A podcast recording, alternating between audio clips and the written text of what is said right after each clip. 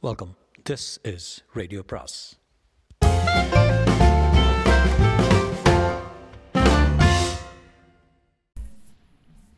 அனைவருக்கும் அன்பு வணக்கம். சாண்டில்யரின் கடற்புறா பாகம் மூன்று அத்தியாயம் ஐம்பத்தி இரண்டு. ஒரு மாறுதல்.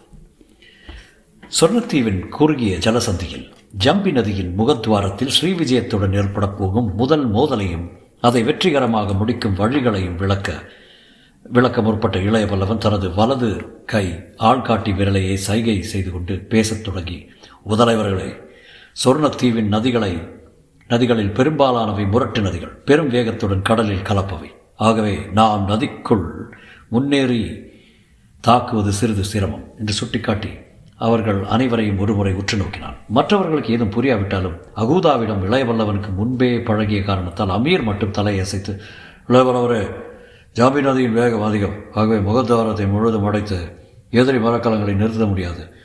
இரு கரைகளுக்கு இடையில் தான் நிற்க முடியும் என்று கூறினான். இளையபலவர் ஆபாமீர் அதைத்தான் உணர்த்த வந்தேன் என்று ஆமோதித்து விட்டு மற்றவர்களை நோக்கி ஜாம்பி நதி முகத்வாரத்தை குறுக்கே மரக்கலங்கள் அடைத்து நிற்க முடியாது. தவிர ஜாம்பி நதி முகத்வாரத்தை மரக்கலங்கள் நிற்பதற்கு வசதியான துறைமுகம் அல்ல. மரக்கலங்களை நிறுத்த வேண்டுமானால் நதிக்குள் அரை காதம் செலுத்தி மலையூர் முன்புதான் நிறுத்த வேண்டும். மலையூர் முகத்வாரத்திலிருந்து அரை காதம் உள்ளே இருக்கிறது என்பதை அதை அடைய நதிக்குள் மரக்கலங்கள் பயணம் செய்ய வேண்டும் என்பதையும் நான் கூற தேவையில்லை.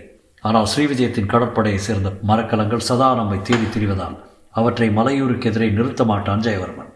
ஜலசந்தியில் ஜம்பியின் முகத்வாரத்தில் தான் நம்மை எதிர்பார்ப்பான். அது மட்டுமல்ல மலையூருக்கு அருகில் அவன் மரக்கலங்கள் இருக்கும்போது நாம் ஜம்பியின் கடல் வாயிலை அடைந்துவிட்டால் ஸ்ரீவிஜயத்தின் போர்க்கப்பல்கள் நம்மை மீறி வெளியே கடலுக்குள் போக முடியாது என்பதும் ஜெயவர்மனுக்கு தெரியும் என்று கூறினான்.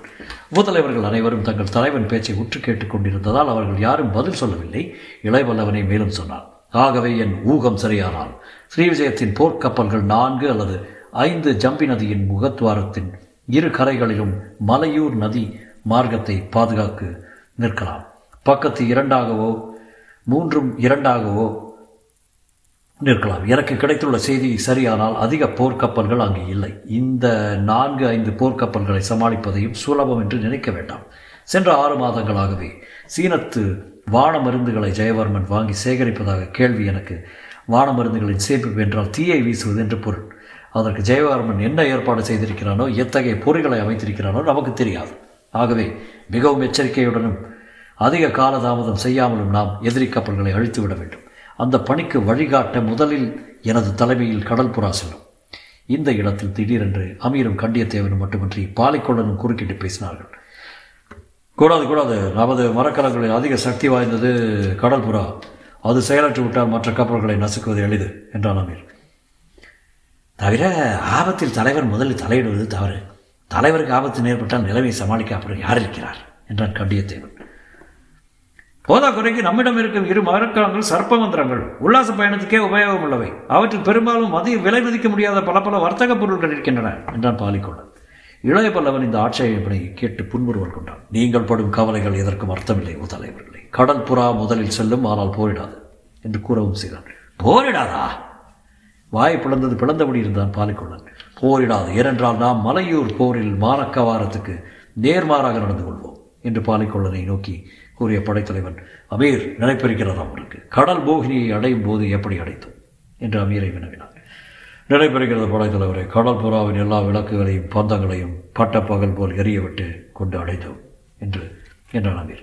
இங்கு நாம் அதை செய்யப்போவதில்லை இங்கு எந்த மரக்கலங்களிலும் விளக்கு இருக்காது கிருஷ்ணபட்ச மகையால் இருளும் மண்டி கிடக்கும். தவிர வடமேற்கு பருவக்காற்றின் மேகங்களும் நட்சத்திரங்களை மறைத்துவிடும். அந்த இருளில் கடற்புறாவை நான் துடுப்புகளை கொண்டு தூழாவி ஜம்பி நதியின் முகத்தாரத்துக்குள் நுழைவேன். நுழையும் தருவாயில் மிகுந்த வேகத்துடன் நுழைந்து விடுவேன் என்றான். வேகமாக நுழையும் மர்மம் அமீருக்கும் கண்டியத்தேவனுக்கும் பாலிக்கொள்ளனுக்கும் தெளிவாக தெரிந்திருந்தாலும் புதிதாக வந்திருந்த இரு உபதலைவர்களுக்கு புரியாததால் அவர்கள் ஒருவன் கேட்டான் தலைவரே துடுப்புகளை கொண்டு மட்டும் வேகமாக முகத்வாரத்தில் மரக்கலத்தை எப்படி செலுத்த முடியும்? என்று முதல் ஜாம முடிவில் நாம் முகத்துவாரத்தை அடைவோம் என்றானா இளையபுல்லன் ஆம். அப்பொழுது அலைமாறும் சமயம். பேரலைகள் பெருவேகத்துடன் நதிக்குள் புகும் சமயம் அது. அந்த அலைகள் எழும் சமயம் பார்த்து மரக்கலத்தை இயக்கினால் பாய் பாய்கட்கு ஓடும் வேகத்தை விட அதிக வேகத்தில் மரக்கலம் உள்ளே நுழைந்துவிடும். இந்த விளக்கத்தை கேட்டதும் ஆச்சரியம் ஆச்சரியம். தலைவர் அனைத்தையும் யோசித்திருக்கிறார் என்று குரலில் வியப்பு மண்ட கோவினான் அந்த உபதலைவன். இதில் வியப்பு ஏதுமில்லை உபதலைவரை இன்னும் சில நாட்கள் இந்த கடல் புறங்களில் பழகினால் கடலின் நோட்டம் அலைகள் மாறும் சமயம் காற்று திசை மாறும் சந்தர்ப்பங்கள் எல்லாவற்றையும் நீங்கள் அறிந்து கொள்வீர்கள் என்று கூறிய இளையவல்லவன் மேற்கொண்டு தனது திட்டத்தை விவரித்தான் முதல் ஜாம முடிவில் நல்ல இருளில் அலையை வேகமாக எழும் சமயத்தில் கடல் புறாவை நான் முகத்வாரத்துக்குள் வெகு வேகமாக கொண்டு போறேன். போவேன். நான் முகத்வாரத்தை அடையும் வரையில் அங்குள்ள மரக்கலங்களுக்கு நமது வருகை தெரியாது. அதற்கு வடமேற்கு பருவக்காற்று அளிக்கும் மேகங்களின் உதவி இருக்கிறது. தவிர மலையூர் துறைமுக நகரமாக அல்லாததால் இங்கு கலங்கரை விளக்கம் வீசும் வெளிச்சமும் கிடையாது. நான் கடற்புறாவை முகத்வாரத்துக்குள் செலுத்திய பிறகுதான் இரு கரைகளிலும் நிற்கும் எதிரி கப்பல்கள் இதை காண முடியும். கண்டவுடன் அதை தாக்க இருபுறங்களிலிருந்து ஒன்று சேர முற்படும். அவற்றை ஒன்று சேர விடுங்கள். இந்த சமயத்தில் கண்டித்தேவன் இடைமறைத்து என்ன? ஒன்று சேர விடுவதா? என்று வினவினான் வியப்புடன். ஆம் திட்டமாக வந்தது இளையவல்லவன் பதில் அவை ஒன்று சேர்ந்தால் நாங்கள் உங்களை அணுக முடியாதே? இடையே கப்பல்கள் உங்களை அடைத்து விடுமே? என்று மீண்டும் வினவினான் தேவன். ஆம் அடைத்து விட வேண்டும் என்றான் படைத்தலைவன். அது எப்படி நமக்கு அனுகூலம்? கடல் புறாவையும் மற்ற மரக்கலங்களையும் இரண்டாக பிரித்து விடுவது பலவீனம் அல்லவா நம்ம படைக்கு? என்று வினவினான் கண்டியத்தேவன் மறுபடியும். எப்படி அனுகூலமா? கேளுங்கள்.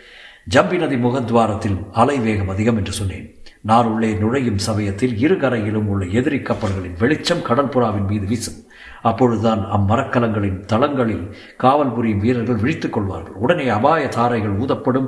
மரக்கலங்கள் வேகமாக எண்ணெய் துரத்தி அழிக்க ஒன்றுபட இய இயக்கப்படும். இரு கரைகளிலும் உள்ள நான்கு மரக்கலங்கள் துறைமுகத்தை அடைக்கும் போது அவையும் திடமாக நிற்க முடியாது. அலை வேகம் அவற்றை எண்ணெய் நோக்கி தள்ளும். நான் கடல் புறாவின் ஆயுதங்களை அவற்றின் மீது திருப்புவேன். அதே சமயத்தில் பாலிமாலுமியின் மரக்கலமும் மற்றொன்றும் அவற்றை பின்புறம் தாக்கும் சமயத்தில் காஞ்சனாவும் மஞ்சள் அழகியும் பின்புற கடைசியில் இருக்க வேண்டும். அவை இரண்டையும் அமீரும் கண்டியத்தேவனும் பாதுகாப்பார்கள்.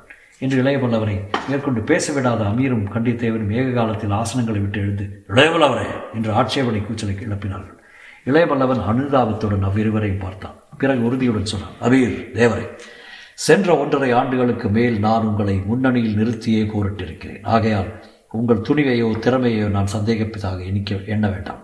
நாம் மலையூர் செல்லும்போது காஞ்சனாவில் இலும் மஞ்சள் அழகியிலும் உள்ள அபூர்வ பொருள்கள் அனைத்தும் நமக்கு தேவை. அவை வெகு ஜாக்கிரதையாக காப்பாற்றப்பட வேண்டும். அப்படி அடியோடு அந்த இரு மரக்கலங்களும் தப்பவும் முடியாது. ஒருவேளை அவை தாக்கப்பட்டால் அனுபவம் உள்ள இரு தலைவர்கள் அவற்றை பாதுகாக்க வேண்டி இருக்க வேண்டும். ஆகவே அமீர் காஞ்சனாவையும் தேவர் மஞ்சள் அழகியையும் காக்கட்டும். என்று அதற்கு மேல் யாரும் ஏதும் சொல்லாமல் இருக்கவே மீதி திட்டத்தை விளக்கினார் இளையவனம் ஏதிரி மரக்கலங்கள் இணைந்தவுடன் அலைகளில் நடமாடும் போது நான் அவற்றை நதிக்குள் இருந்தும் நீங்கள் கடல் பகுதியில் இருந்தும் தாக்க வேண்டும். அப்படி தாக்கினால் அந்த மரக்கலங்களை அழிக்கத்தான் முடியும் கைப்பற்ற முடியாது. அவற்றின் தலைவர்கள் சரணடைந்தால் ஒழிய. ஆனால் அவர்கள் சரணடைவதற்கு வழியும் இருக்காது. அலைவேகம் மிகு மிகுதி. ஆகவே நமது தாக்கலின் தாக்குதலின் வேகமும் மிகுதி. அநேகமாக அந்த நான்கு மரக்கலங்களையும் கொளுத்தி விடுவோம். அவற்றில் உள்ள மாலுமிகள் நதியில் விழுந்து நீந்தி தப்ப முயன்றால் யாரும் அவர்களை கொல்ல வேண்டாம். தப்புவதை தடை செய்யவும் வேண்டாம். அவர்கள் தப்பிச் செல்வதில் நமக்கு அனுகூலம் இருக்கிறது. மரக்கலங்கள் எரியும் போதே அழித்துவிடும் முன்பாகவே நமது மரக்கலங்கள் எல்லாம் நதிக்குள் வந்து விட வேண்டும். எதிரி மரக்கலங்கள் சரியாக தீக்கு இரையாகாமல் அடிமரம் வெடித்து மூழ்கிவிட்டால் முகத்வாரம் தடைப்படலாம். தடைப்பட்டால் நீங்கள் கடல் புறத்திலும் நான் நதிப்புறத்திலும் இருப்பேன். ஜாக்கிரதை. ஆனால் எதற்கும் கவலைப்படாதீர்கள். சொல்லுங்கள். செல்லுங்கள். இத்துடன் தனது பேச்சு முடிந்து விட்டது அறிகுறியாக இளையவளவன் தனது இருப்பிடத்தை விட்டு எழுந்து நின்றான். அதற்கு மேல் ஏதும் பேசாத உபதலைவர்கள் இளையவளவன் கட்டளை நிறைவேற்றச் சென்றார்கள். அவன் போர் திட்டம் எல்லோருக்கும் புரிந்திருந்தாலும் இரு உல்லாச கப்பல்களை அவன் ஏன் காப்பாற்றச் சொன்னான்? அவற்றில் இருந்த விலையுயர்ந்த வைரங்கள் மாணிக்கங்கள் தங்க நகைகள் பட்டு பீதாம்பரங்கள் இவற்றில் ஏற்பட்டுள்ள ஆசையா? என்று அதற்கு காரணம் புரியாமல் திணறினார்கள். ஆனால் அவற்றை எல்லாம் யோசிக்க அவகாசம் இல்லை. யாருக்கும் மற்ற உபதலைவர்கள் அவரவர் மரக்கலங்களுக்கு சென்றார்கள். அமீரும் கண்டியத்தேவரும் காஞ்சனாவையும் மஞ்சள் அழகையும் நோக்கி படகில் நுழைந்தார்கள். அடுத்த ஒரு நாழிகைக்கும் எல்லா மரக்கலங்களுக்கும் துடுப்பு பெற்று அசைந்தன மரக்கலங்களின் தளங்களில் அதன் அதன் தலைவர்கள் மிக துரிதமாக உத்தரவுகளை பிறப்பித்தார்கள். கதிரவன் மறைய முற்பட்டு எங்கும் மஞ்சள் வெயில் வீசியதும் மரக்கலங்கள் மெல்ல மெல்ல முன்னேற முற்பட்டன. பாய்கள் இன்றி துடுப்புக்களால் மட்டுமே துழாவப்பட்டதால் மரக்கலங்கள் அலைகளில் ஊர்ந்தே சென்றன. அலைகள் ஆரம்பித்ததில் ஆரம்பத்தில் மிக நிதானமாக இருந்ததால் மரக்கலங்களின் வேகமும் பரம நிதானமாக இருந்தது. அப்படி நிதானமாக தனது பெரும் மூக்கை மலையூரை நோக்கி தூக்கி தூக்கி தூரத்தை தெரிந்த மலையூரின் மலைக்கோட்டையை தனது அழகிய கண்களால் ஆராய்ந்து ஆராய்ந்து சிந்திப்பது போல் கடற்புறா மிக மிதந்து நிதானமாகவும் அதே சமயத்தில் திடத்துடனும் நகர்ந்தது. அதன் இறக்கைகளின் அடியில் இருந்து துழாவிய துடுப்புகளும் ஒரே சீராக சர்ரென்ற ஒளியுடன் நீரை துழாவின அதன் தளத்தில் நின்ற இளையவல்லவன் எதிரே தூரத்தை தெரிந்த மலைக்கோட்டையை மட்டும் கண்டான். முகத்வாரம் அரை காலம் இருந்ததால் கண்ணுக்கு புலப்படவில்லை. அடுத்த அரை ஜாமத்தில் இருள் நன்றாக கவிந்து மலைக்கோட்டை உச்சியில் இருந்த ஒரு தீபம் மட்டும் மினுக் மினுக்கென்று எரிந்தது. இளையவல்லவன் உத்தரவுப்படி கடற்புறாவிலும் மற்ற மரக்கலங்களிலும் விளக்குகளோ பந்தங்களோ கொளுத்தப்படவில்லை. கருமை தட்டி கிடந்த அந்த இருளிலே தளத்தில் நடந்து ஓடியும் இளையவல்லவன் உத்தரவுகளை பிறப்பித்துக் கொண்டிருந்தான். மெல்ல முதல் ஜாபமும் நகர்ந்து கொண்டிருந்தது. அது முடிவடையும் தருவாயில் சம்பியின் முகத்துவாரமும் நெருங்கியது. அத்தனை இருளிலும் நன்றாக பார்த்தும் சக்தி வாய்ந்த தனது கண்களால் முகத்வாரத்தை நோக்கி கீழே எழுந்து கொண்டிருந்த அலைகளை நோக்கி இளையவளரன் வெகு வேகமாக சேந்தனிடம் இருந்து இடம் சென்று சேந்தா சுக்காலை பிடிக்கொடு என்று வாங்கிக் கொண்டான். ஏன் இளையவளரே சுக்காலை பிடிக்க என்று எதோ துவங்கிய சேந்தனை சட்டென்று இடைமறித்த இளையவளர் எதுவும் பேசாதே சுக்கானை நான் பார்த்துக் கொள்கிறேன். நீ என் அறைக்கு சென்று காஞ்சனாதேவியை அறையை விட்டு நகர வேண்டாம் என்று மட்டும் சொல். ம் சரி என்று கடுமையுடன் உத்தரவிட்டார் வெகு வேகமாக அக்ரமந்திரத்தை நோக்கி ஓடிய சேந்தன் அதன் முகப்பிலேயே காஞ்சனாதேவி நின்று கொண்டிருப்பதைக் கண்டு தேவி தேவி உடனே சொல்லுங்கள். நீங்கள் வெளியே வரக்கூடாது என்றார் ஏன்? கோபத்துடன் கேட்டார் காஞ்சனாதேவி. இளையவள உத்தரவு. நான் கீழ்ப்படியும் உத்தேசமில்லை அதற்கு. என்று மேலும் இதை சொல்லப்போன காஞ்சனதேவி திடீரென அதற்கு பணிந்தான். இஷ்டத்தினுடன் அல்ல இஷ்ட விரோதமாக. கடற்புறா திடீரென்று மேலெழுந்து வீரென்று அக்ரமந்திரத்தை ஒரு சாய்ப்பு சாய்க்க காஞ்சனாதேவி வெகு வேகமாக அறைக்குள் போய் விழுந்தாள் அடுத்த வினாடி சேந்திரம் அவளரில் வந்து விழுந்தான். கடற்புறா கடலில் பெரும் அலைகளில் சிக்கி ஜம்பி ஜம்பி நதியின் பிரவாகத்துக்குள் அம்பு போல பாய்ந்து சென்றது. அடுத்த அரை நாழிகைக்குள் ஸ்ரீவிஜயத்தின் கடற்படையுடன் முதன் முதலாக மோதினான் கருணாகர் பல்லவன். போர் துவங்கியது.